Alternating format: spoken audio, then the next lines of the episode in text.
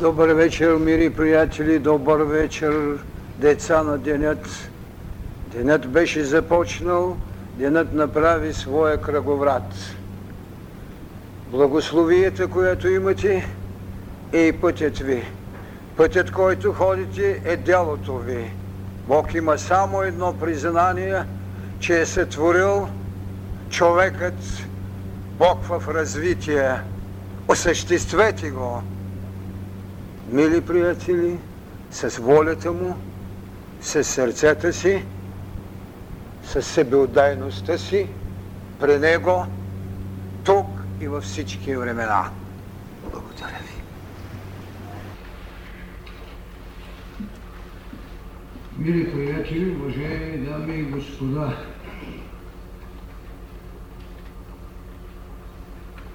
преди да говоря върху явлението, което е същност на нашия живот, защото астрономически години винаги ще има, но дарът, който планетния логос дава с поглед духовната вълна на мъдростта, като всемирно битие, се случва през хилядолетия. Това, което винаги казвам и пак ще го повторя, че само смирението не е обидело съдбата. Нека живеем в смирение, което дава радост на съдбата. Ето защо ще прочита в смирение и дълг към всичко, що е живо, молитвата на планетния логос към духовната вълна на мъдростта, знаена вече от десятки вас продължение на няколко години. Тя беше така. Отче наш, да се свети името ти, да приди царството ти, да бъде волята ти. Научи ме, жив да бъда в тебе, светъл в дух и душа, целомъдрен в мисъл и тяло и с братска любов към всичко. Ти си сега във всички времена. Амин.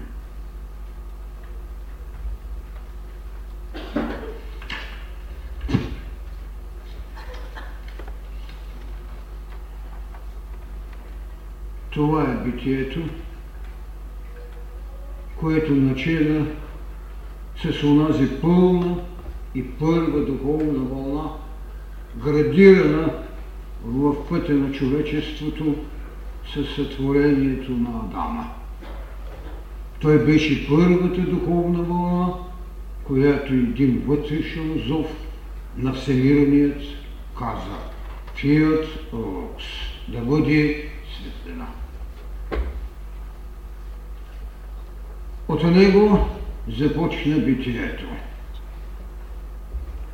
Ето защо, когато говорим, че на 21 срещу 22 декември, когато започва, разбира се, астрономическата година, годината, в която стават промените, но когато ще се дават пулсациите за една нова духовна вълна, тогава на космично вдение са извикани от планетният логос, това, което Христос беше олицетворение и което евангелист и богослов Иоанн нарече в начале Логосът, т.е. Словото. А Словото какво е? Това е единственото оръжие, с което се служат боговете. Те нямат лъкове, като Амур. Те нямат мечът и щитът, като Марс. Боговете имат само едно оръжие и то е Словото. Ето защо планетния логос, когато призовава в космичния храм на бдение, извиква синовете на служението или това, което ги предшествуваше наречени деца на Слънцето, синовете на служението, посветените мъже и сега децата на деня. Това е една много особена иерархия, която разбира се космичната жертва е искала и с което си е служила. Кои бяха синове на Слънцето? Това, което познават знайниците на развитието, не в космогониите, които са ни оставили, разбира се, митологиите, но там има една наистина неразгадана тайна. Тайната на божествата, които слезоха да вършат човешки неща – за да могат човеците, сътворени от Адама или изведени от Адама, да слезат, защото получиха признание в рая, че станаха като нас богове, да знаят, що е добро и зло, да вършат на земята Божии неща, които ще ги върнат в лоното Господне или както Христос ни рече Царството Небесно. Слънчевите деца – които бяха обитатели на слънчевия период на развитие на човечеството. Синове на служението. Синовете на служението ще ги виждаме в животворност, в индуската религия, без да отричани и с почитание да приемем нейните служители – защото те наистина са синове на служението в символа и образа за нещастие, разбира се, ние трябва горесно да кажем, че се остават още там. Много мъдрост, но всичко е още образ и още игри и още голями гирланди. Всичкото това е символ на служението.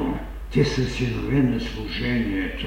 Те не могат да се освободят в иерархията, въпреки че оставиха първичната мъдрост на човечеството толкова нужна и толкова потребна. Това е, което можем с болка да констатираме и осъдително с приличие да наречем, че трябваше да надкрачат това, Разбира се, Буда се опита да им даде нещо, той пък ги лиши от божество. Това не е упрек, мои мили приятели, това е иерархия и стълба, по която човечеството е вървяло и ще върви, а които още искат да правят служение с образи, ще закъснеят за една голяма еволюция, която ще ги зове сега за едно ново духовно битие, каквото духовната вълна на мъдростта ще открие. Другите бяха така наречените посветени мъже, които присъствуват всякога на това космично събиране. Някои от вас, които познават вътрешната култура на народите и които познават таинствата на космичното служение, знаят, че през 4 години се призовават от космичния логос, не разбира се, както говоря сега за духовните вълни, а за поемане на енергия, която нашата планета трябва да получи от всемирността, за да може да се осъществява в своя еволюционен ход. През 4 години посветените мъже, синовете на служението, децата на слънцето са съзвани. Сега вече разбира се, и децата на деня, но при космичната откровение, при космичното откровение за нова духовна вълна. Кои бяха тези мъже посветени? Това бяха служителите на Египет. Там не случайно и до сега има знаците там не случайно и до сега вратите на Изида още не са напълно отворени. Това бяха обиталищата, където минаваха посветените и те ставаха мъже, мъже, които ги призоваваше планетния логос за служение. Кои бяха уния пророци, които съхраняваха не толкова идеята за своята религия, защото религията на Моисей, идеята и духовната вълна за правдата беше покрусена, зато и пророците възстанаха срещу нарушената правда и люнаха в надеждата на човечеството идеята за Месия. Нещо, което след това се осъществи в християнството, където се роди идеята за любовта. Какви са свидетелствата, които ще говорят за този посветен, за този, който беше и син човечески, и син Божий? Какви са историческите, какви са реалните, какви са мистичните данни, това няма никакво значение. Дали той е бил обикновеният Иса или Исуса, или онзи, за когото беше речено Емануил с наме Бог, това няма никакво значение. Историята ще се осъществява в явления, които много рядко са събития. Той беше събитие, историята не можа дори да го улови като явление. Това е трагедията. И ето защо християнството ни остави идеята за любовта, която можа да облагороди жестокостта, око за око, зъб за зъб, с идеята простете. Неправедният може да бъде обвинен, неправедният може да бъде упрекнат, но преценката за правдата е в душевността на този, който не е извършил неправда. Тогава, когато бяха извикани на изпита за правдата, те се оказаха по-грешни от грешницата. Защото грешницата беше изобличена – а безгрешните, повикани да засвидетелствува безгрешие, а те нямаха нито смелост, нито поведение и така с наведени глави се отчетаха. Това не дава основание за да премълчаваме, но това ни дава основание, че може възмездието да бъде приложено с идеята за любовта като прощение, която е по-тежко наказание, отколкото изтърпяната хула или липсата на кораж да бъдете праведни. Ето защо хилядилетията работиха в това, което Христос остави. Затова казвам, родения Христос работеше в сътворения Адам. Това е великата тайна на прехода в продължение на 2000 години. Роденият, който направи един голготски път, за съжаление още не оценен както трябва наричан пътя на мъчението или Вия Долороза, вместо да го наречеме пътя на обожествяването. Това не е хвала на страданието. Това е да извадите живица напред до мисълта как любовта трябва да стане спасение. Когато обичате врага си, а той им го засвидетелствува, той показва точно пътя на любовта пътя на родение от Отца, работеше върху сътворение от Отца Адама, за да му покаже и ние ведно с това да извървим Вие Долороза като път на себе познанието или както го наричам, от път на страданието той беше път Господен път божествен. Голготският път е път на Господа. Той е божественият път. И ние винаги ще го носим, ако имаме будността. Зато и рече, вземи кръста си и тръгни след мене. Защото вътре трябва да происходим. Вън всеки може да изходи един път. Дали ще стигне от подоножието на съдът до Голготския череп.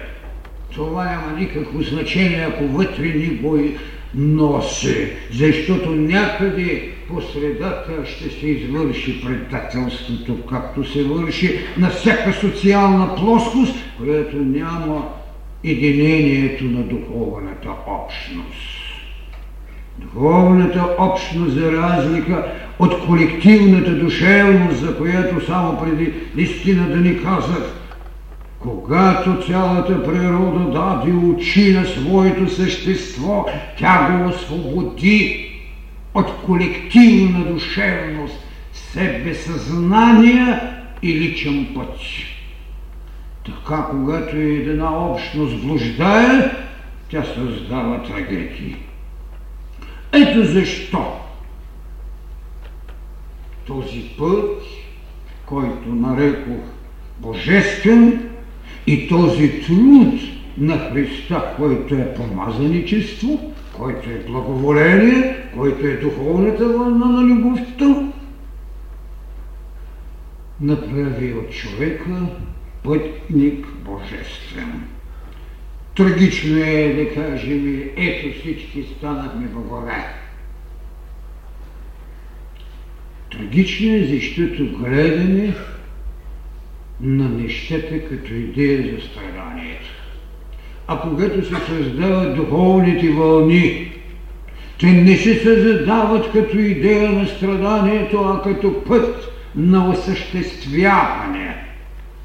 Когато отца създава Адама, не го създава с трагичната последователност да оре земята, а да се развива зато и му подхвърлиха идеята да не еде от дървото на знанието.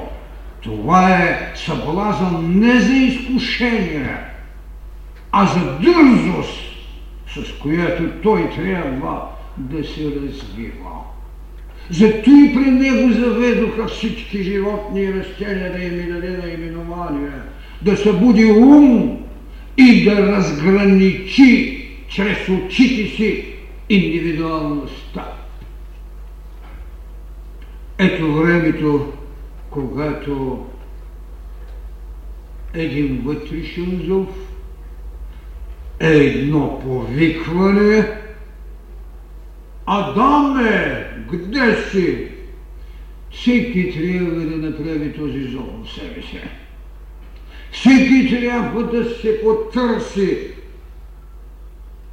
има един велик момент в живота на Христос, когато го търсят и го намират в храма и той казва, защо ме търсите другаде, освен там при онова, което принадлежи на отца ми. Всеки трябва да се попита, там ли е, при онова ли е, при което принадлежи на отца му. Нашият отец може да бъде нашия дух. Когато човек се страхува да има отец повече от себе си, той трябва да го намери в себе си. А когато го намери, ще го, намери, ще го види в всемирността. Когато го види в всемирността, ще го види във всекого. Ето този повик дойде в епохата на нашата тревожност аз казвам радостна тревожност. И както преди няколко години се изливат тези велики тайни, казахме, бъдете хляб на мъдростта, бъдете обител, в която ще приютите човека. Казахме, бъдете смели. Казахме, че денят не стане, защото наистина има преломен момент онова, което трябва да смъкне своята багреница, беше денят, който трябваше да сваля тревогата на нощта, не само като идеология, а като битие и в най-обикновеното. Този, който не може да победи щението на очите си, как искаме да победи блуждението на ума се. Този, който не може да каже на сърцето си спри слабразъм, защото Христос се беше, който казал, който е пожелал сърцето си, вече е извършил деянието, как искаме тогава светостта да не бъде друго, освен храмова тайна. Защо само храма ще има тайна? А какво сме ние храм? Олтар, светилище. Е, защо тогава една остатъчна енергия може да ни направи унижение пред себе си и пред света. Така, тайната не е в раждането, а в рождеството. Тайната не е в Витлеемската звезда, а в личния ни огън да направим от себе си звезда. Тайната не е в това, че трябва да се чуе ангелския хор и да дадем признание на смирението на овчарите и да видим и на пъти ни три глъхви, които са нашите три ценности в храмът ни. Мисъл, воля, чувства. Да изразят своята цялост, за да несат земна мъдрост. Тайната е в това, че ние трябва, както тази година е казано, денят миналата година започна, т.е.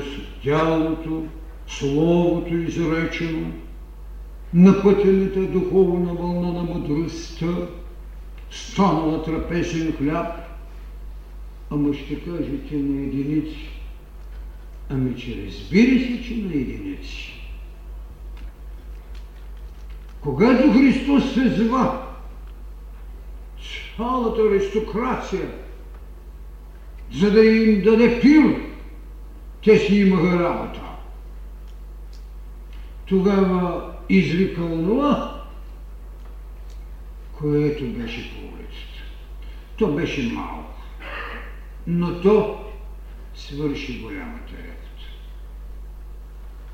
Елате да ви науча да ловите човече, хвърлете мрежата на заблудата. Стига сте се занимавали с водата и рибата, защото Водата е астралния образ на светлината, но тя е именно астрал. То е желание. А аз искам да ловите Адам, човекът. Елате. Затова денът започна, като свали тъмната си резница – и като има смелостта да загаси страстолюбието към миналото. Зато и тази година планетния логос рече бъдете неотречни от своя обед, мъдростта да стане живот. Неотречни Свършено, че никога да не родите колебание, както той не роди никога в себе си не само колебания, а воля не роди за друго, освен за това, което рече. Дойдох да дам огън и не искам друго, освен милост. Не жертви, милост.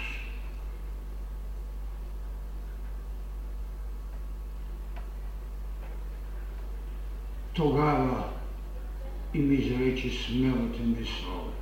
Ако нямате съмнение, кажете на тази планина да отиде в водите и тя ще отиде.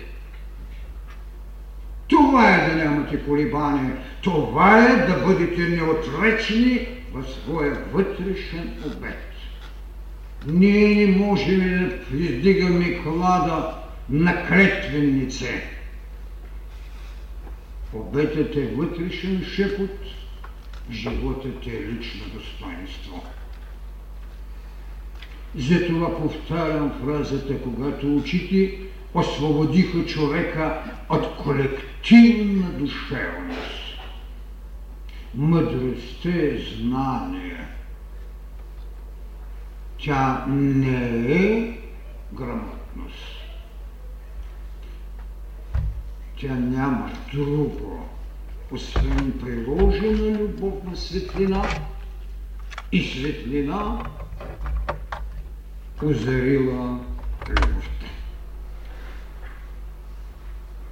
Другото нещо, което се поднесе, това беше търсете собствения си знак като битие, собствения си знак като битие в хармония с космичния хороскоп и планетен дълг към учението.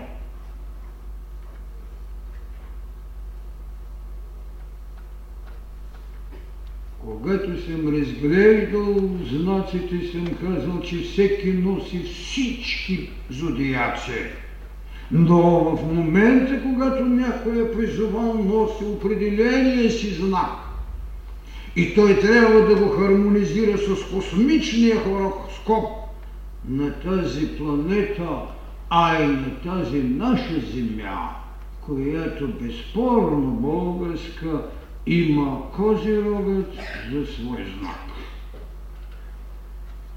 Личният си знак, собствения си знак, за да го направим хармоничен с целостта и тогава в планетна отговорност, защото силата е от планетния логос, битието не е свързано с една духовна вълна, то е с едно учение, което не може да бъде друго, освен светителство в всеверността. Догмата е, която ще освободи мъдростта. Тя трябва вече да го освободи. Необходимостта от да простите или олов да излеете, в най-върховния момент простините не знаят какво вършат, е с това да се знае какво се върши и следователно да се приложи будността в служение, защото просветлението е свобода от ума. Безспорно не говоря за безумие, говоря за откровение за интуитивното откровение, защото посланието не е урок на ума. Урок на ума е демонстрираната планета. Посланието е идея за обожествяване. Свобода от страх, че сме само грешни. А защо не? пътници за божественост. Това, което юдеизмът предостави на човека, това беше нуждата от страх чрез религия, за да се изгражда социална общност, наречена държава. Може би от тук се веят доктрините, че държавата е населник. Тя е само една слуга в пътя на човечеството, минавайки през различните формации. Така, когато сме хармонизирали личния си знак, ние знаеме в кой дом на светителството какъв душевен, мъдър обрат бихме извършили, за да направим това, което се нарича дълг, изпълнен към учението. И третата точка е именно това, че мъдростта в мъдростта, когато тръгнем да изпълним своя път, пътят се ходи вече с просветление, защото този, който има будното око, този, който има интуицията, той не може да се самоизлъжи и да се послужи с заблуда и лъжа. Защото окото вижда, интуицията преценява. Затова пътят се ходи като просветление, не като прощение. Никой не е казал не прощавайте, не против, то беше дадено. Следователно трябва да се научим да сме простили, трябва да се научим да обичаме врага си така както себе си. И за нищо съм казал, че ако в другия не видите себе си, никога няма да извършите дяло нито на любовта, нито на правдата, нито на мъдростта. Затова този път е път на просветлението, знанието, което учението на мъдростта ви дава, се живее като откровение. Две големи личности са оставили изумителни откровения. Хермес, Трес величавият и Иоанн Богословът със своето откровение и своя апокалипсис. И там е казано, няма да има слънце, няма да има луна, сами ще се светите. Това е знание. Йоанн го казва много ясно. Две откровения стоят на човечеството. Така че знанието в учението на мъдростта се живее като откровение, а волята ще се прилага като служение. Няма какво да изменя. Тя ще служи. Такава, когато боговете служат, храмът ще има друга песен и друга чаша на причастието. Така, посланието в неговата духовност иска от нас неотречност, знание за собственото си битие и приложена мъдрост. Венно се с това тези, които ходят път в мъдростта, ще си послужат с съответните текстове от Евангелието, защото Христос е син Божий и син човечески. Никой не може без неговата идея за любовта да приложи мъдрост. Никой не може да каже, че е приложил акта на мъдростта, когато не е обичал някого. Не някого в собствения си дом. Някого, когато могат другите да мразят, но той не. Пътя на мъдростта повелява точно това.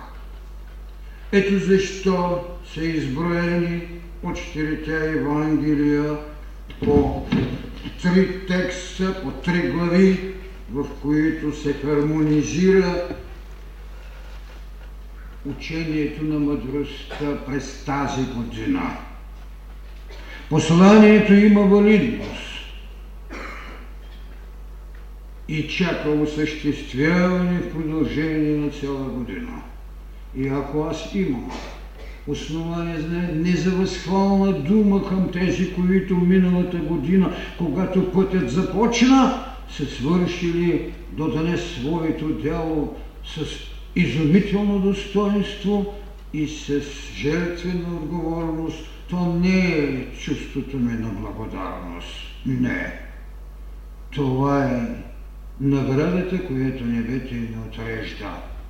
Да бъдат пътници в пътя и след този ден, който направи своя кръговрат. Защото друг е, който дава това, което каза на майката на Йоанна. Синът ти искаш да седне до мене. Ето това са текстове в Евангелието, които и тук са поменати. Да, може ли да ходи моя път? Да. Може ли да пие моята чаша? Да. Тогава отца ми ще отсъди.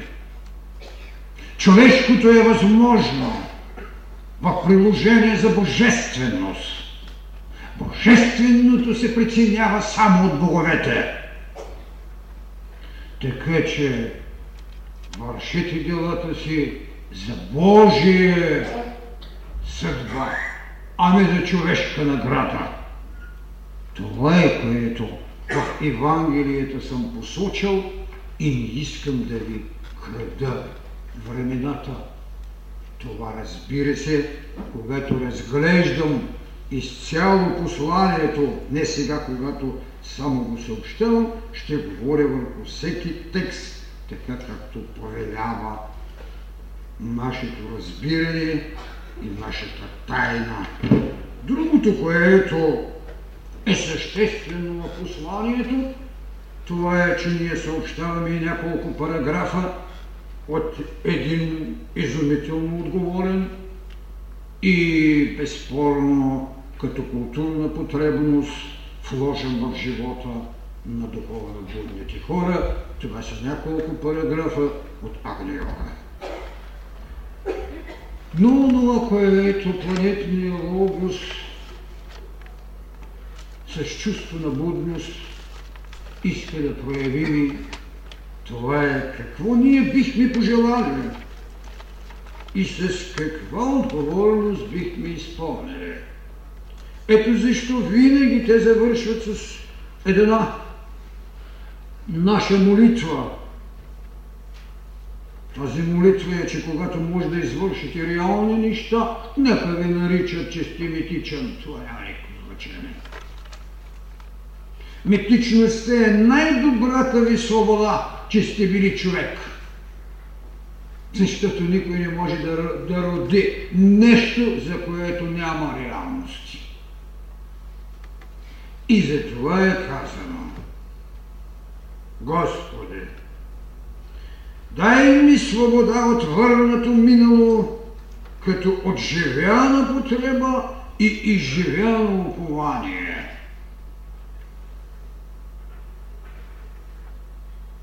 Веригата на миналото. Страхът от гроба страхът от гроба като унищожение, а никой не схващаше, че гробът е майка, отроба на нов живот. Идеята да се повтаряме в обрядът и в отъпканите пътека да ходим само до един и същи върх в продължение на хилядилетия. Ето защо е казано от отживяна потреба. Когато е било потребно, трябвало да имаме достатъчно сила, за да осъществим потребата и да я внесем като вибрация, както в биологията си, така в чувствата си, така в волята си, така в умът си.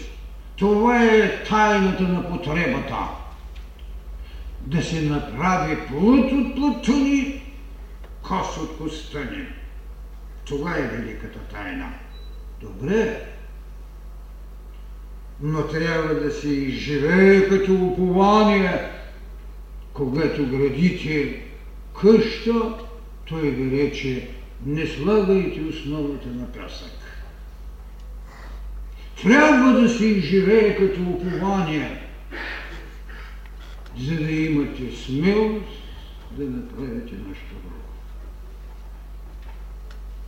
Другото е това, научи ме сам, а не Пилат, да надпише силния знак на, знак на мъдростта в моя видим и невидим дом.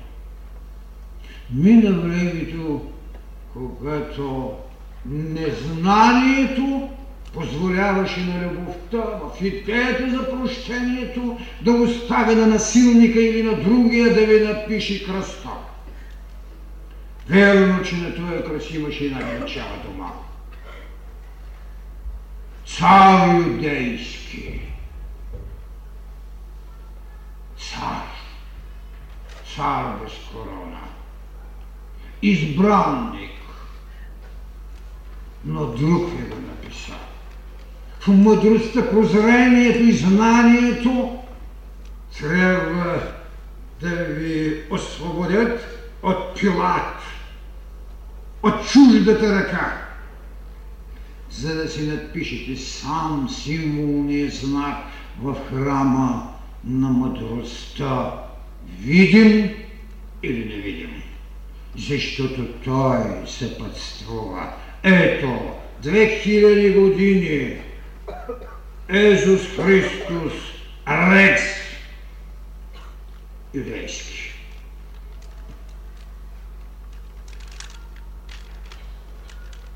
Сам няма место за Пилат вече, защото това е великото блаженство. Това е най-велика тайна, която той на Табор им даде и ги попита, за кого ме мислите? Но нямаше друго, освен да предоставя на Пилат да му напише кръста. Освободете се. Сам напишете своя кръст, своя символен знак, който е върховата част на кръста, триъгълника с змията.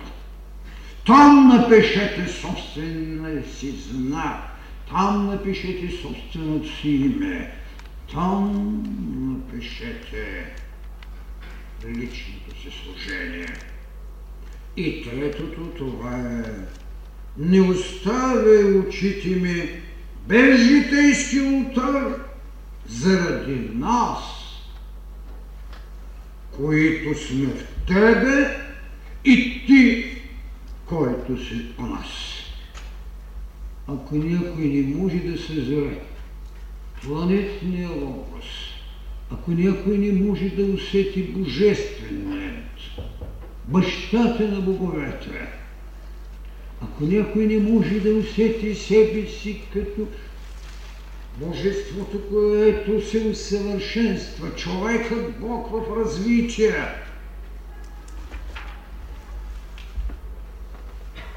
той няма да си изида ултар, не заради това, че не може да направи коленете си в служение, а заради това, че не може да съзре величие в ултаря. Който няма величие за ултаря, той няма величие за собствения си Бог. И тогава той не може да се познае, че е в него и че той вечният е в малкия човек. Така е, защото дадена е една стълбица, която беше опълната като начален път и от Якова направи Израеля това е пътникът от земята към небето и от небето към земята. Така че ние ще трябва, когато имаме държостта да си напишем символния знак, да сме го осветили като алтар.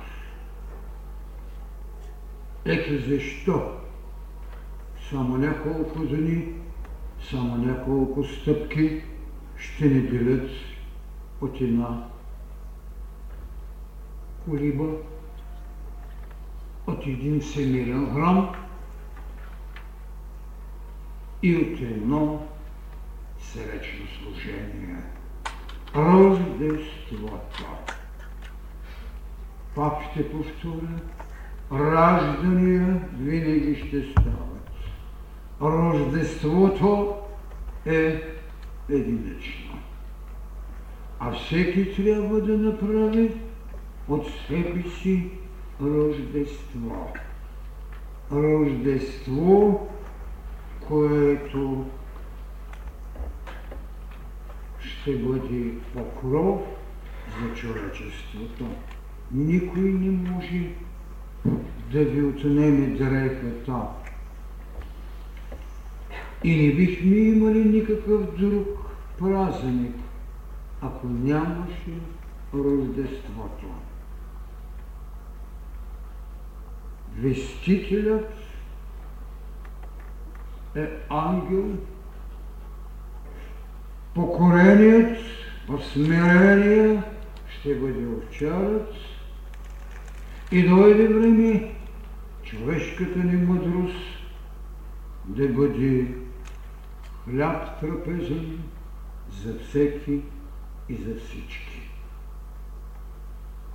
Когато сте направили достатъчно реални чудеса, нямайте страх да бъдете наречени метични, защото метът е най-добрият свидетел, че някой някога е бил жив.